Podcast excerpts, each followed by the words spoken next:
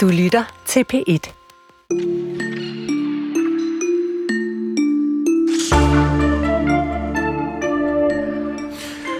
Måske lader du mærke til noget, da vi sang det nye år ind på DR TV i nytåret.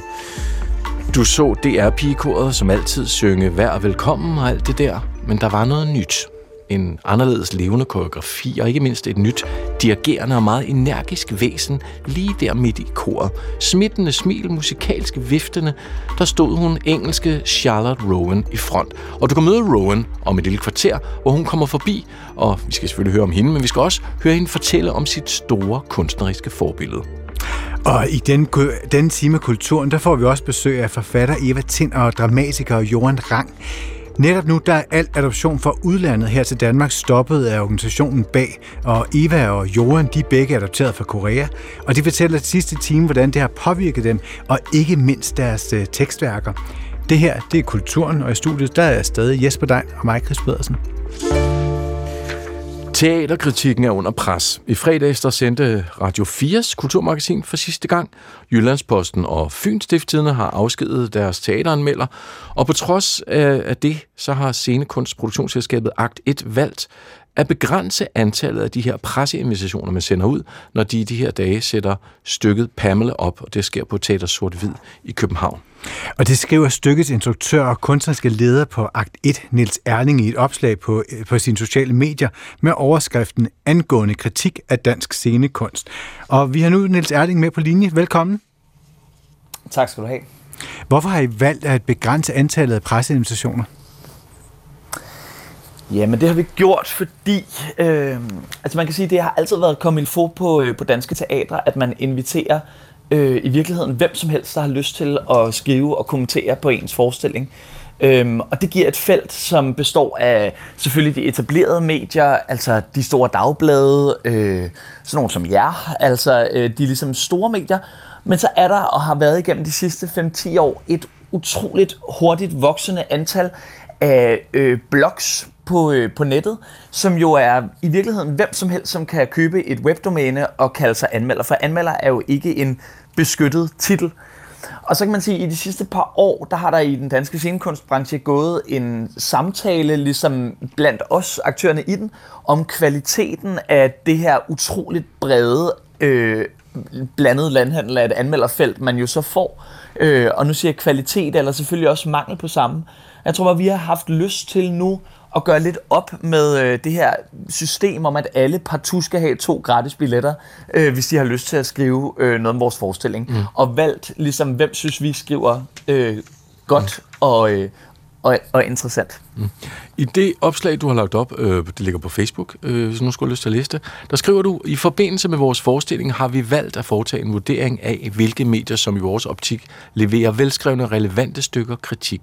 Hvilke anmeldere er det konkret, der så ikke længere vil blive inviteret til at stykke? Er det øh, lille Louise med 200 læsere på sin teaterblog? Eller hvordan vælger du? Altså, jeg, ja, men, øh, jeg, kan jo, jeg tror, jeg vil starte med lige at understrege, at det her det er jo vores liste, vi har lavet. Ja. Altså, vi, vi kan jo ikke sige, at hvad der er den rigtige eller den forkerte liste. Jeg synes, det er fuldstændig umuligt at lægge et objektivt snit for, hvad der er god kritik ligesom det er svært at lave et objektivt snit for, hvad der er god kunst i øvrigt. Mm. Øhm, vi, har, vi har valgt at, øh, at invitere alle de, øh, de, de store medier, altså alle dagbladene, øh, og så har vi valgt øh, en lille håndfuld af, af netmedier, som vi synes øh, leverer øh, kritik, som er øh, savlig og fagligt funderet.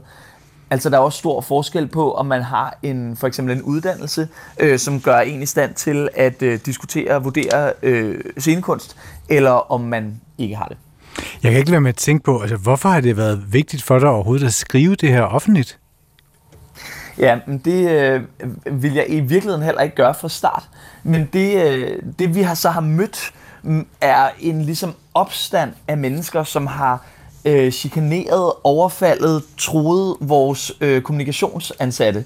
Og det er det, der på en eller anden måde kan føles fuldstændig absurd, er, at der ligesom opstår Må jeg lige spørge, kultur... du siger chikaneret ja. og overfuset. Altså, er, det, er det overdreven sprogbrug, eller altså, hvordan har det reelt det, været? Det er, overdrev, jamen, det er overdreven sprogbrug. Altså, det er, det er skældsord. Det er øh, at, trusler om at ville ringe til alle vores støttegivere, og nu skal verden vide, at vi bedriver censur, og jeg ved ikke hvad. Altså, det er lange telefonsamtaler, lange, meget oprevede øh, e-mails, øh, øh, der bliver sendt, øh, også til folks chefer, øh, som om det her ikke ligesom var, var koordineret. Øhm, og det synes jeg er fuldstændig uacceptabelt, at voksne mennesker føler sig berettiget til to gratis billetter, øh, bare fordi de har en hjemmeside. I forbindelse med, at øh, Jyllandsposten i november meldte ud, at avisens to faste teaterkritikere fra 1. januar ikke længere vil bringe teaterkritik, der talte vi med Troels Østergaard her i programmet. Han er lektor på Danmarks Mediejournalisthøjskole, og han har særlig fokus på kulturjournalistik, og han sagde sådan her om kulturkritikkens kår i mandags. Det lytter vi lige på, og så vender vi tilbage til dig, Niels Jarling. Kulturkritikken har, som øh, det nu kulminerer med øh, den her... Øh, beskæring af kulturstoffet på Jyllandsposten har haft det rigtig hårdt de sidste øh, 10-15 år. Øh, noget af det, der er helt afgørende, er jo, at nu har medierne mulighed for at se, hvad folk de klikker på. Så det vil sige, det er jo gået op for, for medierne, at øh, noget del af kulturstoffet, og det må jo så i det her tilfælde være nogle af de øh, anmeldelser, som I nævner, altså museumsanmeldelser og teateranmeldelser, simpelthen ikke har læsere nok til at øh, legitimere, at Dagbladet, og i det her tilfælde Morgenavisen Jyllandsposten, skal vi blive ved med at bruge, bruge krudt på det, men man kan sige, at den traditionelle kulturkritik har virkelig været udfordret, øh, især i den øh, digitale øh, tidsalder. Og det sagde altså Troels Østergaard, der har en Ph.D. i musikjournalistik og underviser i journalistik på Danmarks Medie- og Journalisthøjskole, og det sagde han til, i vores program tilbage i november var det. Når den etablerede kulturkritik er udfordret i den digitale tidsalder, så kunne man jo godt bifald, at øh, kritikken finder nye veje, for eksempel på blogs. Kan du ikke frygte, at I modarbejder at kulturkritikken, hvis I begynder at udelukke anmeldere fra ikke etablerede medier? Altså faktisk, øh, i virkeligheden synes jeg, det er omvendt. Altså jeg synes, vi prøver at skabe en form for respekt øh, for den faglige og saglige anmeldelse ved at lave nogle kriterier. Fordi man kan sige, at vi som kunstnere og, og, og teaterinstitutioner, vi validerer jo øh, at alt er lige godt ved bare at lade alle øh, øh, få en plads, og lade alle anmeldelser blive citeret og, og, og ligesom smække deres stjerner på vores plakater side om side. Hvis jeg sætter Jyllandspostens anmeldelse ved siden af øh, en tilfældig øh, øh, blog, så siger jeg jo dermed, at begge vurderinger er lige meget værd for, for vores forestilling. Så i virkeligheden er det at forsøge at slå et slag for faglighed og saglighed. Mm.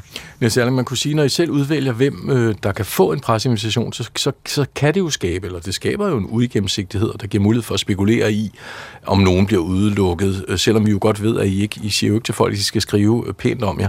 Men burde I egentlig ikke bare for din egen skyld sætte objektiv krav om, hvem der kan få en presseinvitation til at komme alle de her spekulationer til liv? Sig for eksempel, hey, hvis du har mere end 1000, så 1000 læsere på din blog, så kan du komme med, eller et eller andet den stil. Jo, altså det, øh, det ville da være enormt meget nemmere, hvis man kunne gøre det. Øh, men altså, jeg tror faktisk, at for, øh, for eksempel nogle af de øh, netmedier, som... Altså, vi har for eksempel valgt at invitere sådan et medie som PPT.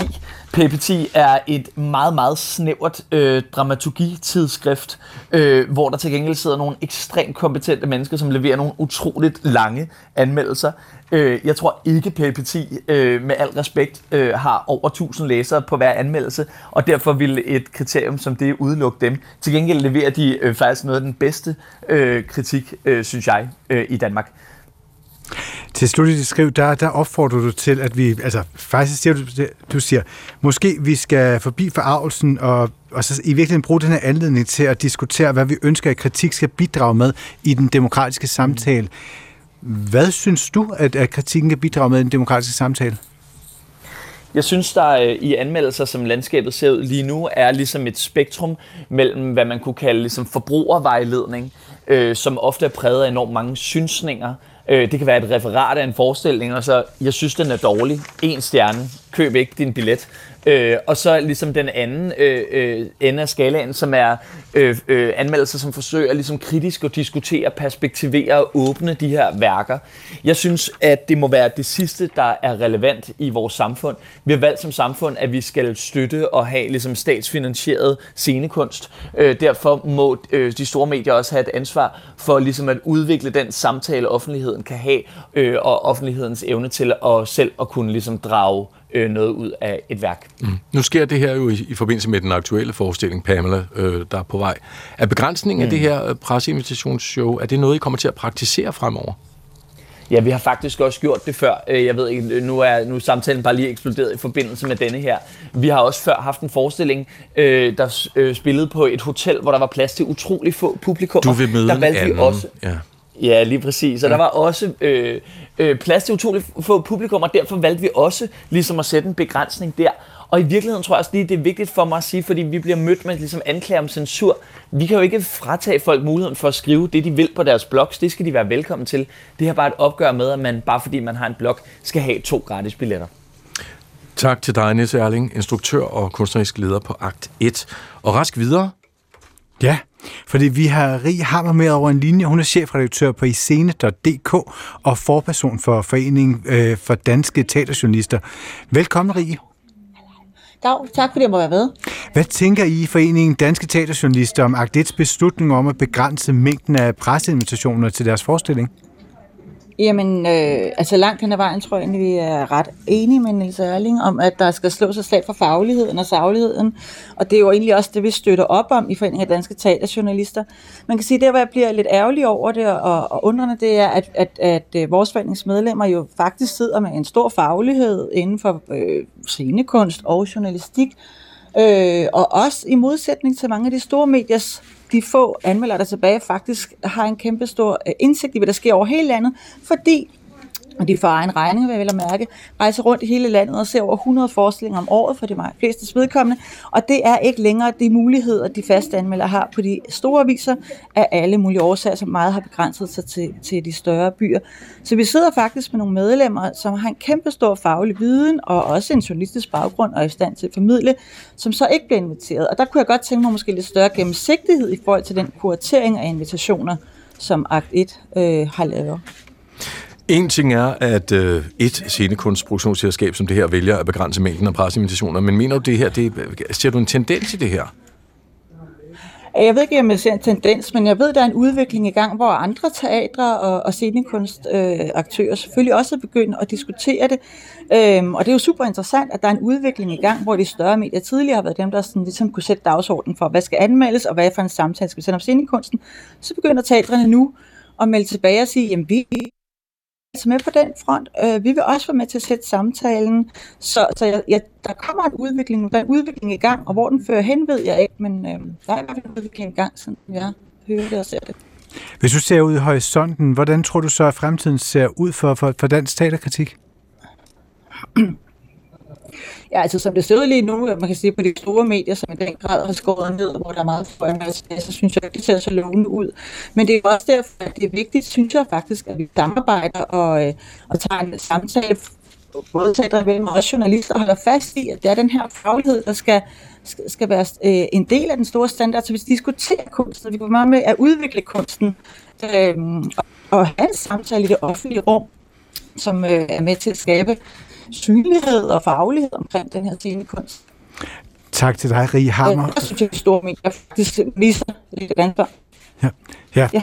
Tak til dig, Rie Hammer, forperson for Foreningen Danske Teaterjournalister, øh, som så opfordrer til, til måske et større samarbejde. Og hvis man er mere nysgerrig på fremtiden for dansk teaterkritik, så kan man faktisk lægge vejen forbi Avenue T på Frederiksberg. Og her afholdes der i dag debat om kritik og anmeldelser fra 16 til 18.30. Og arrangementet det er gratis, det er åbent for alle.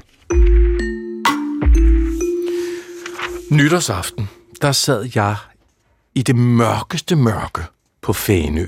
Og jeg var udstyret med bobler i glasset, der var godt humør, og jeg blev faktisk endnu gladere, da jeg så DRP-koret tone frem der ved midnat i en helt ny stil. Sådan så det i hvert fald ud for mig. En ny koreografi, blandt andet syngende en af mine yndlingskunstnere, Gulli Munds aktuelle musik.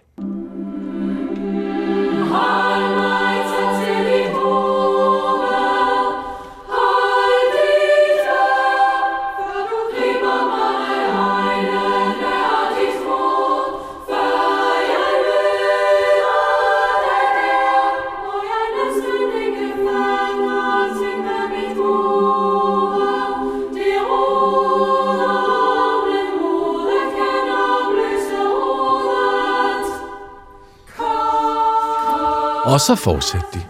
Kameraen ændrede positioner foran pigerne, svingende lystig med arme og forrygende udstråling stod der en ny pige i klassen, en ny dirigent. Og den nye var Charlotte Rowan. Velkommen til dig, Charlotte. Tusind tak. Hej med jer. Hej, velkommen til. Ja, fordi du er netop Pigekorts nye dirigent. Øh, kommer oprindeligt fra England, øh, hvor du tidligt tog hul på en professionel karriere som sanger, organist og dirigent. Og siden 2018, der er du boet i Danmark, og har videreuddannet dig som kordirigent. Charlotte øh, er vokset op som korsanger i Englands største katolske domkirke. Det er Liverpool Metropolitan Cathedral, og blev som 17-årig udvalgt som kirkens yngste organ scholar nogensinde. Derfor var Charlotte Rowan allerede en erfaring musiker og korleder, da hun som 19-årig blev optaget på University of Cambridge, og her modtog hun højeste udmærkelse for sin masteruddannelse, samtidig med, at hun var dirigent for universitetets, universitetets eget kor, The Chapel Choir of Sydney Sussex College, Cambridge. I alt gennemførte Charlotte Rowan hele 10 udenlandsturnéer med koret i løbet af de tre år, hun studerede.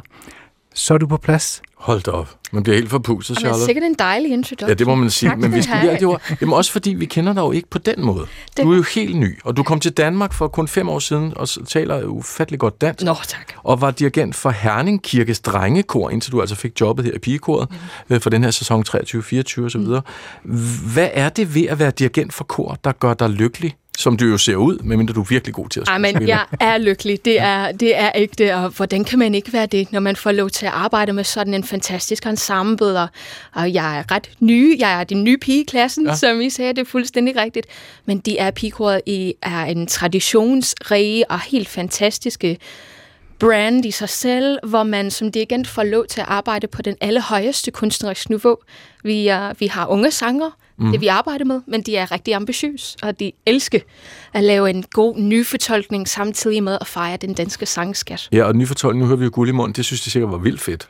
Fremragende fedt. Ja. Det var den vildeste dag på arbejde. Men jeg, men jeg tænker, altså, Herning, drengekor, ja. og nu pigekor. Ja. Er der forskel? Det er et godt spørgsmål. Det er en, jeg får ofte faktisk, og jeg, jeg tror egentlig ikke, det læner så meget i forhold til forskellen mellem drengekoret og pigekoret. Jeg synes egentlig, at hver eneste koret har lidt deres egen identitet. Lidt ligesom en orkester, og det vil være altid lidt en anden gruppe, man arbejder med. Mm. Og det skal man være klar til at lige være parat til som dirigent. Så Men man kan er, musikken, er det forskellige musiktyper? Er der forskellige stykker, der egner sig bedst til det pigekor og nogen til? lige de her to situationer med, med hernekikkestrengkor og de her pigekor, de er lidt to forskellige repertoire, vi har. Okay, Men ja. det er, som dirigent, er det den vildeste privilegium at få den mulighed, at Mm. man kan nemlig have så meget benspænd i det, man laver. Så Ja. det er... Ja. Hvis man nu som lytter ikke, og det jeg er jo faktisk ikke sådan helt vildt meget inde i, i DR's pige, altså hvor mange drejer det sig om? Altså Ja. hvor mange er det, i, hvor mange består det af? Vi er cirka, plus minus altid cirka 50 sanger, som er mellem 16 og 22 år gammel. Okay. Og når man tænker på, at de også har en helt daglig dag, de går i gymnasium, de går på arbejde, de laver alt muligt andet. Det her er den ultimative fritidsaktivitet, Ja. som en slags for landsholdet i korsang, hvis man kunne se det på den måde. Ja. Så det, de laver, er utrolig sejt og inspirerende. Ja, for de har sindssygt mange arrangementer i rejser jorden Nemlig. rundt og så videre. Det kan- Nå, vi har jo vores lille serie. Nu har vi dig på plads, øh, Charlotte. Vi har vores lille serie, hvor vi beder kulturpersonligheder som dig pege på deres kulturelle, kunstneriske forbillede. Og øhm, da vi spurgte dig, der svarede du meget hurtigt. Barbara Hannigan, Ja, tak. kanadisk dirigent. Nemlig. Meget karismatisk. Chris, jeg har set hende på video i løbet af dagen. Jeg er død, Ja, shit, hun er vild, mand. fordi hun er både sådan, hun er både ja, sådan klassisk, hun er elegant, hun ligner også sådan lidt Laurie Anderson, ja. og så har hun også lavet sådan noget indie-tv-serie-opera, som Og jeg faktisk det faldt ned i. Og vi skal dykke ind i hende sammen med dig. Vi Fedt. skal få foldet hende ud. Men allerførst, hvorfor var det hende, der kom frem sådan puff, med det samme? Ah, men jeg må sige, i forhold til at have en, en kunstnerisk forbillede for mig som kvindelig dirigent, og også en, som har været meget sanginteresseret, Barbara Hannigan er den ultimative forbillede. Hun, er, hun forveksler mellem dirigentverden og den sangverden, og hun gør begge to på den allerhøjeste niveau. Hun, hun danser simpelthen på scenen, så det er, hun er et kæmpe forbillede herfra. Okay. Og hvad er hun for et menneske? Hvad definerer hendes karriere? Jeg må sige, det er helt klart en, en personlighed. Det, det hun udstråler der på scenen. Det er mange forskellige slags dirigenter, men det kan noget for mig helt personligt, når man ser en dirigent på scenen, der brænder for den musikale musikalske fortælling, man har gang i. Og det gør hun. Den smitter over hele publikum. Og for øh, os, der ikke kender hende, så prøv at præsentere hende, hvis vi var til middag, og, og, og du skulle præsentere mig for hende. Hvad vil du så sige? Jeg vil sige, at man, man møder med en, en dejlig menneske. Jeg har selv haft fornøjelsen af at hilse på hende en gang for ikke så lang tid Ja, det kommer siden. vi tilbage til. Jeg har Og det, er, det. det var et stort ja. oplevelse. Jeg tror, man bygger den her billede op med ens forbillede af, at de er, de er lidt umenneskeligt på en eller anden måde. Og hun er den skønneste menneske, og det er musik i hele kroppen. Det er, det er sansen af Barbara Hannigan. Hun er Men nu hørte vi jo lige Chris læste op så fint, øh, hvad, du, hvad du har været igennem Ja. i dit øh, korte musikalske liv. Hvad er det, hun kan? Hvad kommer hun med? hun kommer med en energi. Det er bestemt en energi. Og det er, man, hvis jeg var helt ærlig at se det, det er den energi, som jeg selv kan godt lide at lægge ind i min egen arbejde. Når jeg står på scenen med DRP-koret, eller når vi laver nytårssang, og vi har en mulighed for at komme ud til så mange folk med vores musik. Mm. Sikkert en glad det er, og så skal man udstråle det på scenen og på fjernsyn. Og nu skal vi høre hende ikke kun dirigere, men også synge. Og vi lader lige P2's dygtige Esben Tange tage os med til Wiener Konzerthaus. Han præsenterer. i en koncertsal, som jeg vil kalde et musiktempel. Rosa vægge, antikke søjler og guldstaferinger, der, er, der får en til at tænke på Gustav Klimts billeder, der dyrker alt, hvad der er smukt. Blomster, menneskekroppe og arabesker, der bugter sig på den mest fantasifulde måde. Og musikken, vi skal høre, er fra samme tid og samme by, Wien omkring år 1900, hvor kunstnerne ikke blot gav sig skønheden i vold, men også gik på opdagelse i det menneskelige sind. Tag nu bare den her fortælling om prinsessen Irmelin Rose, der er alt, hvad der er dejligt, men som hader og har et hjerte koldt som stål, og som jager alle ridderne, bejlerne til hende væk. Ordene er af I.P. Jacobsen, og musikken er af vinerkomponisten Alexander von Zemlinski.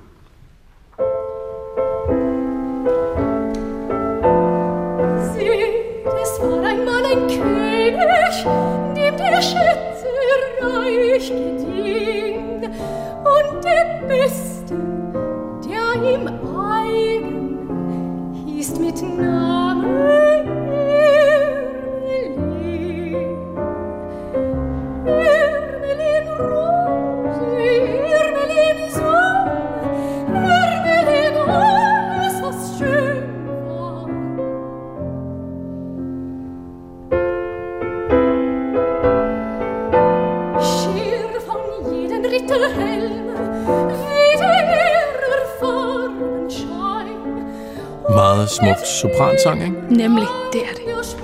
Dirigent og sanger, det ser man ikke så tit. Charles Rowan, hvad, hvordan kan det være? Ved du, hvordan det er opstået? Jeg, jeg tror, det er en, den vildeste blanding. Hun er, hun er tydelig en, en begavet musiker. Man kunne ikke gå op i, i to ligesom instrumenter på én gang, med mindre at man har den i sig. Men uh, hun er helt klart en, som jeg tror har startet som sanger og har taget den faglighed ind i dirigentverden. Og på den måde synes jeg, hun er ret unikt. Hun har en forståelse for stemmenes instrument, mm. og den stråler igennem, når hun arbejder med sanger især. Jeg synes, det var interessant, da jeg sad og så nogle af videoerne der med, det er nærmest som om, at der går et sug igennem en, når jeg så den, den optagelse, at hun dirigerer, hun kommer ind i sådan et lange sorte bukser, en eller anden chiffonkjole, hun har langt brusende hår, hun ligner sådan lidt en, en filmstjerne, en akademisk filmstjerne. Hun kunne også være en stor filosof, der kommer ind Ja. på scenen. Så begynder hun at dirigere, og der sidder de her mennesker, og så vender hun sig om, og så begynder hun at synge, og så dirigerer hun ligesom med ryggen, altså hun dirigerer bare med armene, sådan at, at orkestret sidder om bagved, og pludselig så begynder orkestret også at synge kor, og man kan nærmest mærke, at begge gange, både da hun begynder at synge, og da koret kommer på, eller orkestret begynder at synge, så er det som om, der går et sug igennem publikum. Mm. Hvad, er det for et, altså, hvad er det for et nybrud, hun repræsenterer? Fordi det, jeg tænker lidt, i poppen havde vi Tori Amos for eksempel, som var den her sangerinde, der sad og spillede på to pianoer samtidig. Mm. Hun havde et Hammond på den ene side, og et piano på den anden, så bankede hun igennem. Men hvad er det, der sker hende i den klassiske musik med hende her? Hun er lidt den her, den her mønstrebryder fra at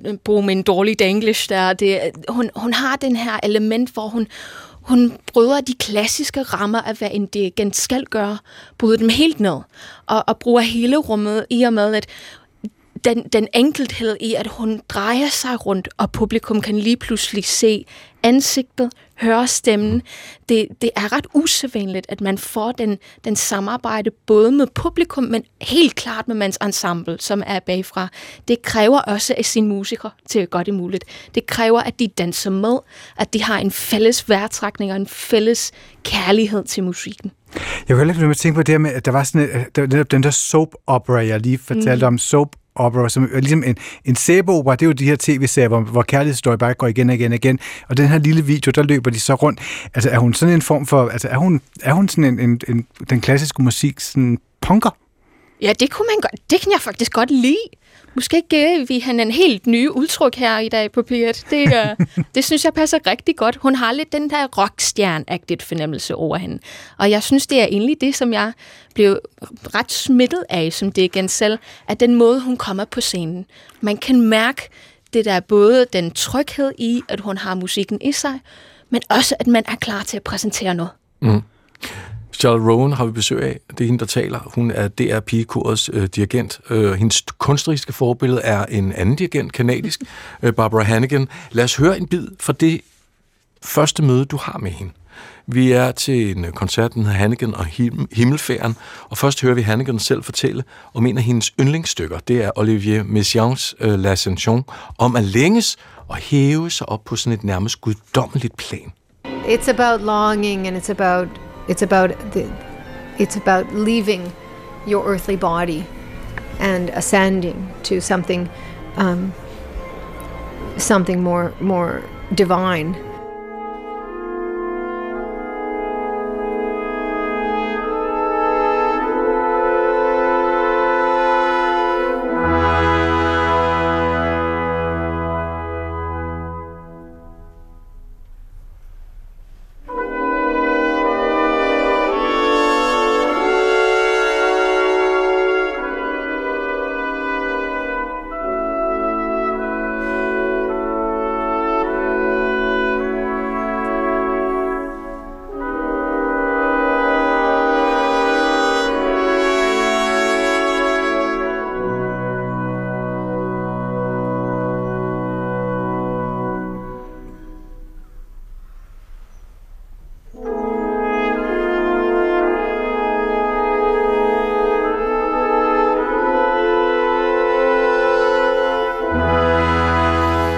Her, det var en stor aften på P2.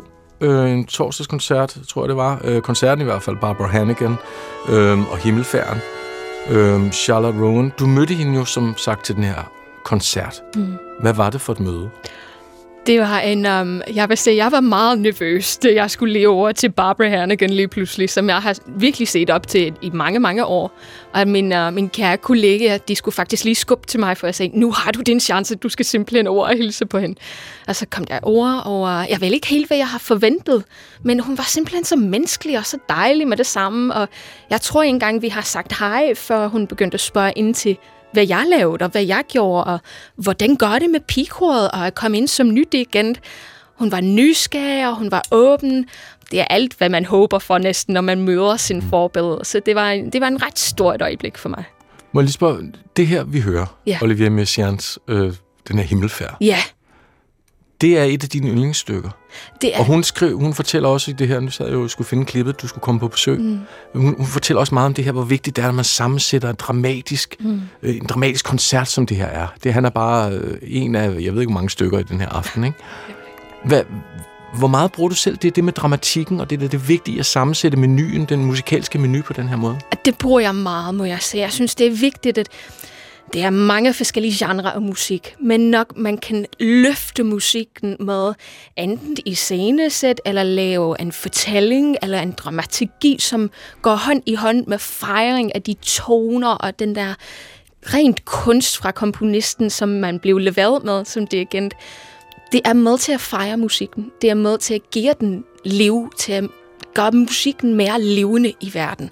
Og det, det synes jeg er enormt vigtigt, hvis man er live, hvis man er til en, en optagelse. Det er lige så vigtigt, at man kan udstråle den musikalske fortælling, så at den er både oversat for dem, som kender musikken rigtig, rigtig godt, men også forhåbentlig dem, som har ikke en kendskab til den repertoire, den har en langt stærkere fortælling, hvis man som dirigent kan bruge hele sin kunst til at formidle den frem.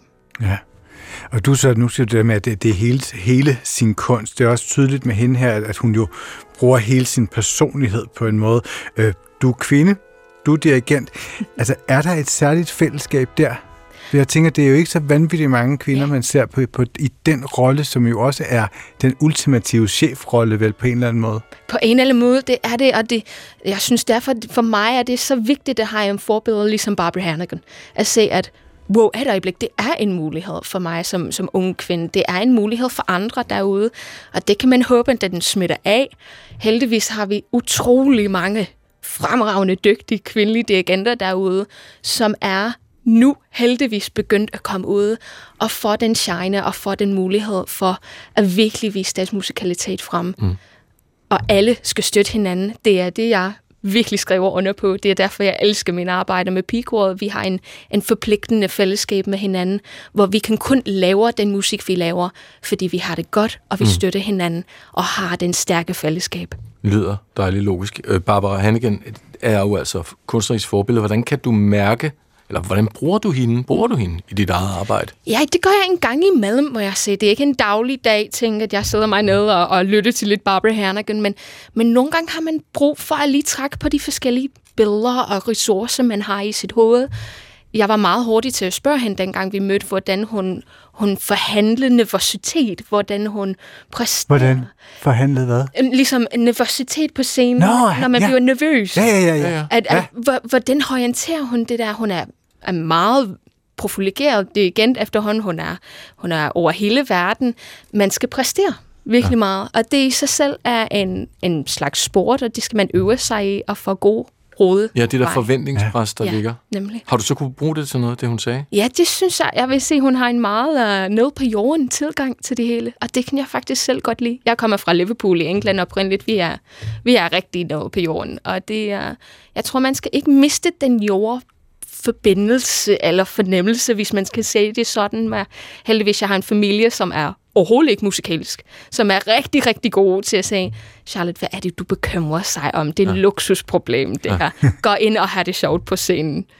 Jeg kan ikke, nu da vi lige sådan præsenterede hende, at hun virkede lidt sådan punket, hun, hun blander nogle genrer, eller det, der opstår nogle skævheder, og hun har de her to forskellige kunstneriske udtryk, som hun mixer også. Bruger du også noget af det i dit arbejde? Altså den der sådan lidt vilde tilgang til Helt sikkert. musikken. Hvordan? Jeg må sige, at jeg, jeg elsker at være dirigent. Det er derfor, jeg laver det, jeg laver. Men jeg elsker også en gang imellem, og, og selvfølgelig skal det være balanceret, men en gang imellem kan have fornøjelsen af at overraske lidt som musiker. Det er, det, det er det, som jeg blev helt forelsket i med Pigekoret, må jeg sige. Pigekoret er en traditionsrig ensemble. Vores mission er til at give den danske sangskat videre, men det er en, i høj grad en element af fornyelse, og det er gennem fornyelse, at vi tager musikken i fremtiden, at vi giver den en ny liv. Tak fordi du kom forbi. Charlotte Rowan, det er Pigekors øh, forholdsvis nye dirigent. Hvor længe kan man egentlig blive ved med at kalde hende det? Der går vel lige et par lidt måneder. fem år. skal Okay, alright. Ja, perfekt. I tager fat her i år på blandt andet fokus på en kvindelig komponist, der vil være fyldt 100 i år. Hun er en elektronikkens moder, øh, Else Marie Pade. Øhm, lige kort om hende. Hvorfor har I valgt hende? Else Marie Pade er den oprindelige dansk The Original. badass Ja. kvindelig komponist. Det Hun sådan- skal fejres, og det glæder vi os til. Jeg har fundet et stykke frem, vi sender dig pænt på vej med. Øhm, det er hendes øh, Volo Spag Hoc Est Else Marie Pade, som det er vokalensemble uopførte, øh, det her øh, Else Marie Pade stykke, øh, skrevet øh, for a cappella ligestemning kor, som det hedder. Tak fordi du kom. Selv tak.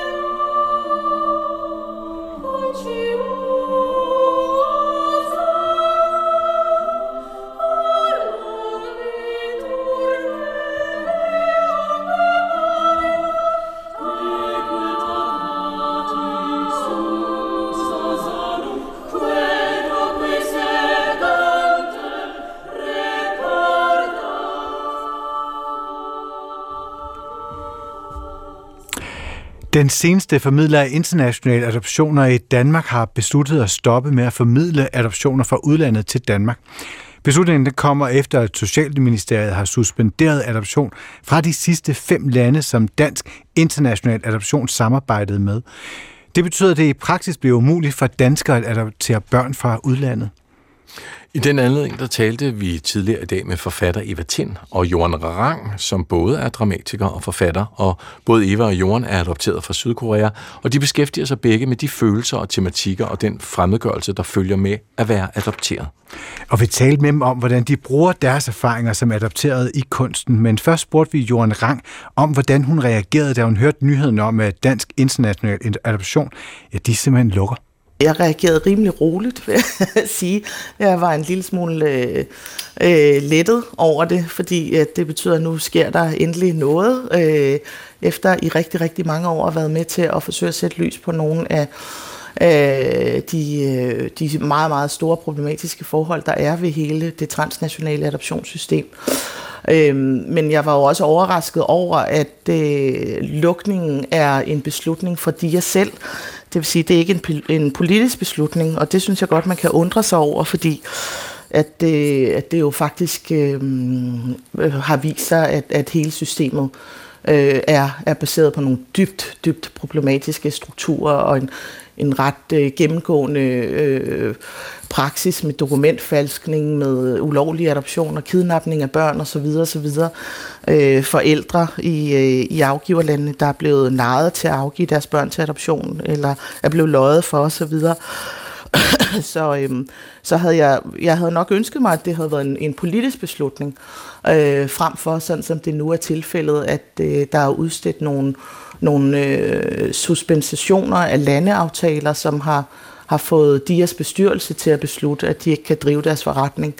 Øh, men, øh, men på den måde ligger der jo stadig en lille åbning for, at man, man faktisk kan forsøge at, at prøve at udvikle nogle andre løsninger, og det, det tror jeg ikke på. Jeg tror, at systemet er så korrupt, så, mm. så man er nødt til at nedlægge det. Så det her med, at du er lidt skuffet over, at det ikke er politikerne gør det, det er, det er fordi, at det her det er langt alvorligere, og de ikke selv i virkeligheden skulle have lov til at ligge og rode med det?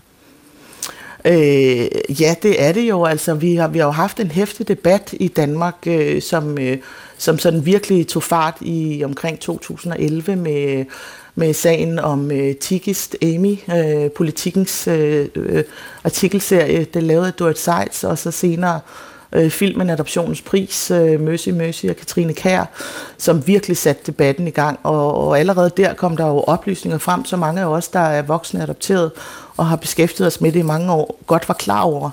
Øh, nemlig at der var øh, ekstreme overtrædelser af menneskerettighederne i det her system.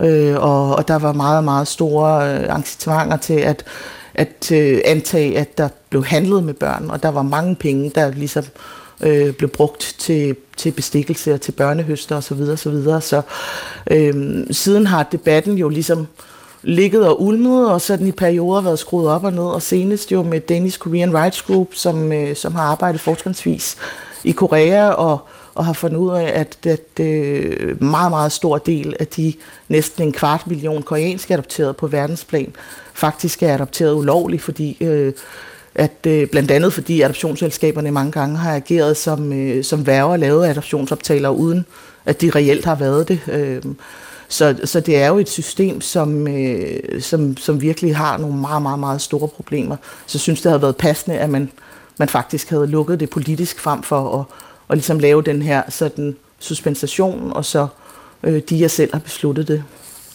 Nu fortæller Johan så, at hun så faktisk ikke var særlig overrasket, men, men Eva, hvordan reagerede du, da du hørte det?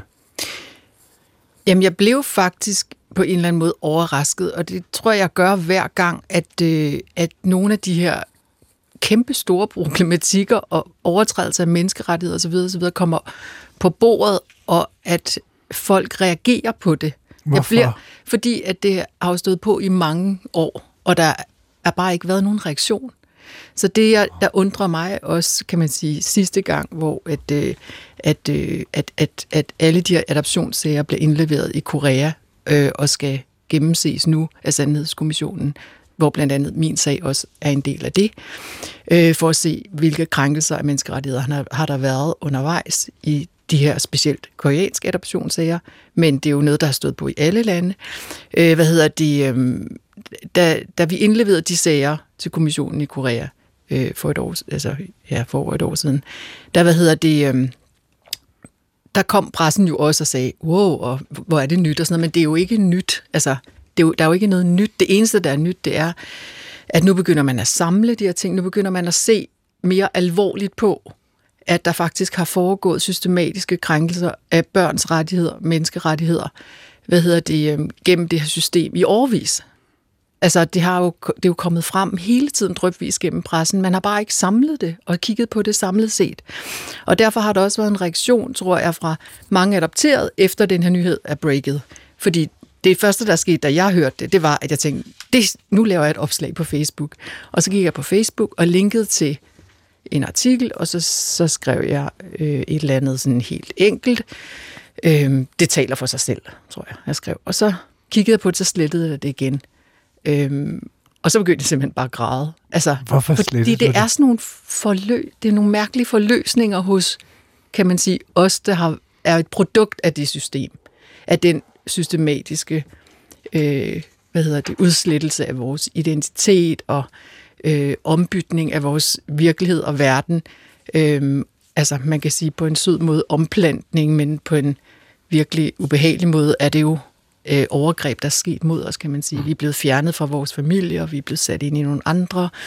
Vi har fået nye navne, vi har fået at vide, nu er jeg din mor, hvilket altså, den nye mor jo ikke er med det samme. Det kan godt være, at den, moren bliver det. Hvad hedder det? Men der er jo foregået alle de her forskellige systematiske overgreb, både på det på de sådan følelsesmæssige plan, og også på det strukturelle plan. Øhm, øh, så, så det er for mig meget sådan bevægende hver gang, at der sker et skred i det, og der kommer en eller anden form for anerkendelse af, øh, at de her ting har fundet sted. Øh, fordi det hele tiden har været noget, har været en retorik, fordi man har haft det her ekstremt øh, hårde narrativ omkring adoption som en god gerning, øh, og at vi var forældreløse, og øh, her reddet Vesten den, den synkende verdensskud fra alle de her børn, der bare lå og flød på gader og stræder. Der har været et meget hårdt narrativ, og det har været meget svært at gennembryde. Øhm, og det vil sige, at hver gang de gennembrydninger sker, så bliver jeg meget rørt. Ja, fordi det simpelthen sætter gang i det hele en gang til. Mm. Ja, og det er også en anerkendelse, altså en synliggørelse af, at det her har fundet sted. En anerkendelse af, at det har fundet sted. Og det er den her lukning, at de er jo et lysende bevis på. Om de så selv har gjort det, eller nogen andre har gjort det, så har de i hvert fald ikke kunne svare for, hvad der egentlig er foregået. Johan, du, sag, du siger noget nedenunder. Ja, jeg synes, det er vigtigt at sige også, at, at det er jo ikke sådan øh, øh, specielt enestående, at, øh, at de her nu lukker. Altså, der, det er jo en proces, der har været i gang øh, over de sidste måske 10-15 år, at systemet langsomt er begyndt at lukke ned. Mm. Og det er jo forskellige lande, der har adopteret børn ud, som har lukket ned for det.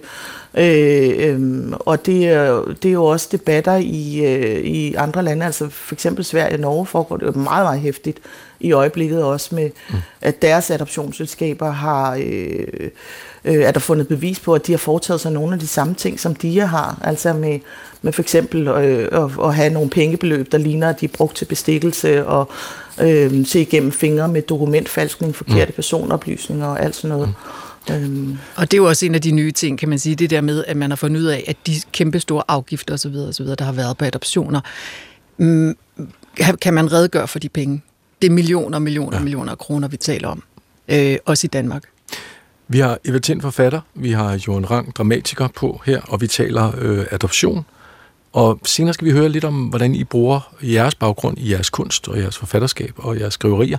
Men jeg kan godt tænke mig at høre jeres egne oplevelser. Så læser man beretninger fra adopteret, så beskriver de jo alt du sagde det også øh, lidt selv, Eva, ikke? taknemmelighed, tomhed, vrede og tvivl. Hvilke følelser har fyldt inde i ja, dig i forbindelse med det at være adopteret? Altså, øh, det har jo været meget forskelligt afhængig af, hvilken alder du spørger mig i. Øh, jeg tror, der er helt lille, der tænker jeg ikke rigtig over det, og så får jeg en alder, hvor andre begynder at kigge på mig og sige, Hov, hvor kommer du fra, hvorfor ser du sådan ud? Og jeg begynder selv at stille spørgsmålstegn ved det, og vil vide, sådan, kan man finde min mor, kan man, hvem er hun, og vi taler om det, og jeg føler mig marginaliseret på mange måder. Øh, hvad hedder det? Ked af, at jeg ikke er hvid. Ked, altså, øh, ked af, at jeg ikke falder ind, at jeg hele tiden falder ud. Øh, men jeg jo også har på mange måder et udmærket liv. Og så får jeg jo, da jeg er 14, kontakt til min biologiske familie. Skriver med dem til jeg er 21, møder dem første gang. Kæmpe chok. Kæmpe forløsning på nogen måde for min mor, og på andre måder slet ikke. Fordi jeg er jo ikke det barn, hun mistede. Jeg er jo en anden mm. nu. Og så fra jeg er 21 til jeg nu er 50, er der jo gået rigtig mange år. Der har det jo været en ongoing proces. Altså jeg så lige for nylig et klip af mig selv i, øhm, i noget, der hed Transit, som ja, var sådan et ja, ja. hvor jeg var inde, jeg var 21 år gammel, jeg havde mødt min familie første gang, og sådan står og siger sådan, jamen jeg har jo bare haft et godt liv, og det er jo dejligt at være der. Altså du ved, hvor, hvor hvis jeg kigger på den Eva, på det tidspunkt, og så den jeg er nu, så vil jeg jo sige to meget forskellige ting, fordi jeg har jo også udviklet mig. Og det man kan sige, der er karakteristisk for min udvikling i det, det er, at langsomt op igennem tid, bliver der taget flere og flere sådan slør væk fra mine øjne, og langsomt kan jeg se tydeligere og klarere, hvad det er for en livshistorie, jeg egentlig har. Øh, og fravriste den narrativ om en lykkelig adoption, eller det her adoptionseventyr, øh, og meget på mange måder blive bedre til at og, og, og hvad hedder det, og ilte og få kontakt, kan man sige, til de sider af mig, som har været lukket helt ned, fordi mm. de ikke har måttet findes. Øhm. Og Johan, hvad hedder det? Altså, hvis man så kigger på, på din baggrund og din fortælling, i forhold til din familie, hvor, hvor, hvor gode eller dårlige har de været til at dyrke din kultur med dig? Øh, min danske familie, tænker ja. du på? Jamen, øh, altså jeg kan kende meget af det, Eva siger, og de ligesom stadier, man går igennem sit liv. Det, nogle gange så har jeg sagt sådan lidt fjollet måske, det svarer til at spille nogle af de der computerspil, hvor at landskaber ligger hen i mørke, og så jo mere man spiller, så kommer der lys op, og så kan man se, at her ligger der en skovsø, og her ligger der en mark, og, og alt sådan noget. Øhm, og sådan synes jeg, det har været meget, og, og øh, at, at have et adopteret liv. Altså, at der, der har været så mange ting, som man ligesom har måttet leve sig igennem, øh, og problematikker, som har vist sig i forskellige øh, alderstrin og stadier af ens liv. Altså, det er jo både af følelsesmæssig karakter, traumerelateret, men det er også øh, identitetsmæssig, øh, raciel isolation, taler man om nogle gange.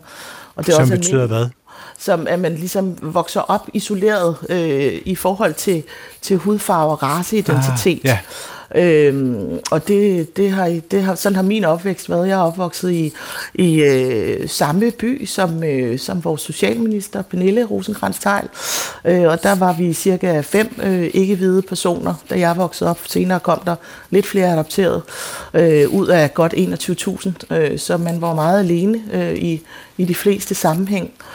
Øhm, så øhm, altså, sige sådan, hovedoverskriften måske faktisk har været et, øh, en proces med at generobre en eller anden form for oplevelsen af et autentisk selv. Hvem er jeg i virkeligheden? Øh, Øh, og jeg har været øh, øh godt stillet i forhold til min, min danske familie, fordi at øh, mine forældre har haft stor forståelse for, at jeg gerne ville søge efter min koreanske familie, og jeg var meget tidligt øh, på min første tilbagerejse til Korea. Jeg øh, startede med at søge efter min familie, da jeg var 18, lige så snart jeg blev myndig. Øh, og, øh, og er en af de øh, mange adopterede, som, øh, som ikke har fundet sin familie. Jeg er er 47 et halvt i dag, øh, og, øh, og har prøvet alt, hvad man faktisk kunne, altså igennem den her øh, periode på, på godt 30 år med familiesøgning, lige fra altså både øh, prøve at få oplysninger ud af adoptionsselskaberne, hvilket har været meget, meget vanskeligt, øh, men jo også altså, avisartikler, medvirkning i tv-programmer i Korea og, og DNA, og hvad der sådan med tiden udviklede sig, man kunne, man kunne forsøge. Øhm, og der har jeg, jeg har været, altså det er jo helt skørt at sige på den måde, men jeg har været heldig, fordi jeg har haft nogle forældre, som godt forstod det, og som var opbakkende i forhold til, at det var vigtigt for mig at prøve at, at finde min familie, hvis jeg kunne det. Øhm, men sådan er det jo ikke for alle, altså der er jo, det er jo virkelig meget nuanceret og, og, øh, og vigtigt at få frem, altså hvad, hvad er det egentlig for nogle liv, vi lever, ikke? Altså mange af den, øh, meget af den måde, vi taler om adoption på, der handler det jo om børnene, og man anskuer adoption som fertilitetsbehandling og så videre, øh, løsning på ufrivillig barnløshed. Men man glemmer jo nogle gange, at de adopterede øh, børn bliver voksne, altså og lever, øh, vi lever hele vores liv som, som adopteret, og med det her som et livsvilkår. Øhm, og det bærer mediedækningen jo her i forbindelse med lukningen, de er jo også præg af. Altså de fleste medier har jo skyndt sig lidt og spurgt en masse adoptanter, og dem, der stod på venteliste, og det, øh, hvordan de havde det, og det har ligesom været det fokus. Men, ja. men al den erfaring, der faktisk ligger på, på, på de voksne adopterede siden, hvordan er det så? Hvad er det, vi har oplevet? Hvad er det, vi har måttet slås med? Øh, hvad er det for nogle problematikker, som, som, som vi har mødt øh, ja. igennem vores liv. Det og der kan man jo så, ja, og der kan man så sige med, at begge to, altså forfatter bruger teksten på en eller anden måde til at skrive om det her. Du bruger, du siger selv, at, at du siger, at du brugte lige ordene et autentisk selv, en eller anden form for søgen. Øhm, så vi beder om, Eva, vi har bedt jer om at finde to tekststykker, som I kunne læse op. Så lad os uh, starte med, med dig, Eva. Hvad er ja. det for et stykke, du vil læse? Jamen, øh, jeg kiggede lidt på det. Jeg har jo arbejdet med adoption på mange forskellige måder, ophav på mange forskellige måder. Øh, I min første bog handlede det meget om, som hedder Do, handlede det meget om at, få, at prøve at få de her to vært, meget forskellige verdener, den koreanske og den danske, til at, at nå hinanden. Og der fandt jeg så bogen som det her rum, hvor jeg kunne forsøge at begynde at flette de her to verdener sammen for mig selv. Øh, så kom der et punkt, hvor at, øh, at jeg fik lyst til at og, og skrive om det på en anden måde, og der skrev jeg en bog, der hedder, en roman, der hedder Han, som handler om en adopteret, der rejser tilbage til det sted, hvor hendes far er født, og det er Nordkorea på det tidspunkt. Var det Nordkorea? Øhm, og øh, hvad hedder det? Øhm, og der vil jeg læse en passage derfra. Og den bog hedder Han, og Jorens øh, digtsamling hedder jo Ved floden Han. Og hvad hedder det? Er øh, jo, hvor han også optræder fordi han kan betyde mange ting på koreansk. Ja. Men ligesom vi har et begreb i Danmark, som hedder hygge, så er der også et begreb i, på koreansk, der, der hedder han, som er sådan et, et, et, et mere omfattende begreb. Så jeg vil lige læse en lille passage derfra. Han, min far, når jeg står her i dit fødeland, har mit ansigt fundet hjem. Her er det beslægtet med alle andre ansigter slægtens skabelon. Mit navn er Han, siger du. Men han er også et fænomen i boende, den koreanske kultur. Det er måske i virkeligheden mere en følelse end et begreb, siger du, og fortsætter. Han er en del af menneskets blod og åndedrag. Det beskriver en følelse af uforløst vrede mod en livslang smerte, forårsaget af uretfærdig lidelse. En følelse af hjælpeløshed, der frembringer en akut smerte i indvolde og tarme. Hele kroppen vender og vrider sig. Smerten følges af en stedig visken om at tage hævn og gøre uret ret, men uden at søge hævnen. Og hvis uret bliver gjort ret, hvad så, spørger jeg. Så forsvinder smerten, siger du. Det var altså Eva, Eva Tint, øh, forfatterliste højt, og det var altså fra Han, ja. romanen. Jorden øh, Rang, dramatiker. Du har også en tekst, øh, Eva sagde lige, omkring floden Han. Skal vi ikke øh, slutte med at høre et, øh, en bid for den? Jo, det kan vi godt. Det er fra min digtsamling, som er på Kronstok. Jeg har jo arbejdet med adoption, altså også i min dramatik og så videre, men her har jeg valgt et, øh, øh, en tekst, som, øh, som jeg synes passede ind til det, vi skulle tale om i dag, og, og som jo også er et, øh, et svar på den meget forkerte forestilling, man havde, i hvert fald da, da vi blev adopteret om, at det ikke havde nogen betydning, hvor man var født og af hvem og så videre. Øhm, så jeg læser. Jeg er begyndt at huske ting fra min tidligste barndom. Det er billeder uden ord fra før jeg kunne tale. Jeg kan huske, at jeg er baby og ligger i et rum.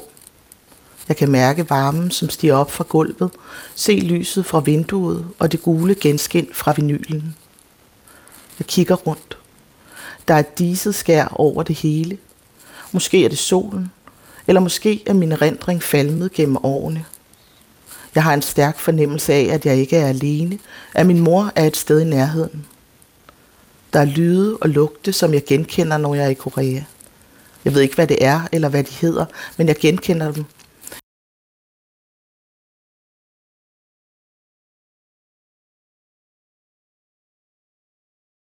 At drømte jeg, at nogen havde fundet min mor. De viste mig en brochure med billeder af hende og hendes dansepartner.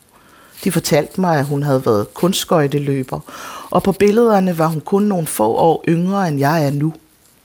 Hun havde en rød kjole på, og hun havde krøller. Hun smilede.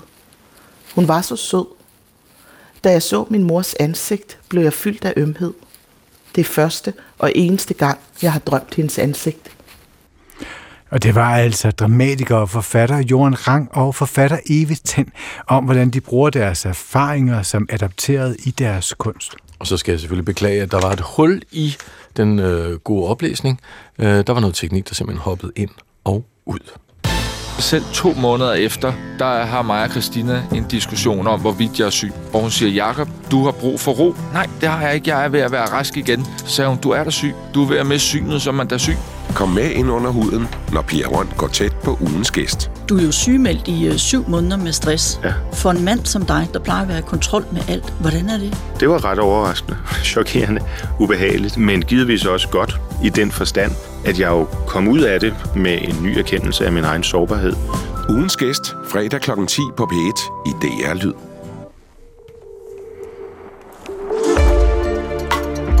Ja, det var altså ugens sidste udgave af Kulturen. Men i morgen er Adam Holm klar med 4. division. Ja. Mm. I dagens studie, det var Jesper Lein og Chris Pedersen, og producer var Natasha Jarsi Kleinsmith. Kan I have det godt derude?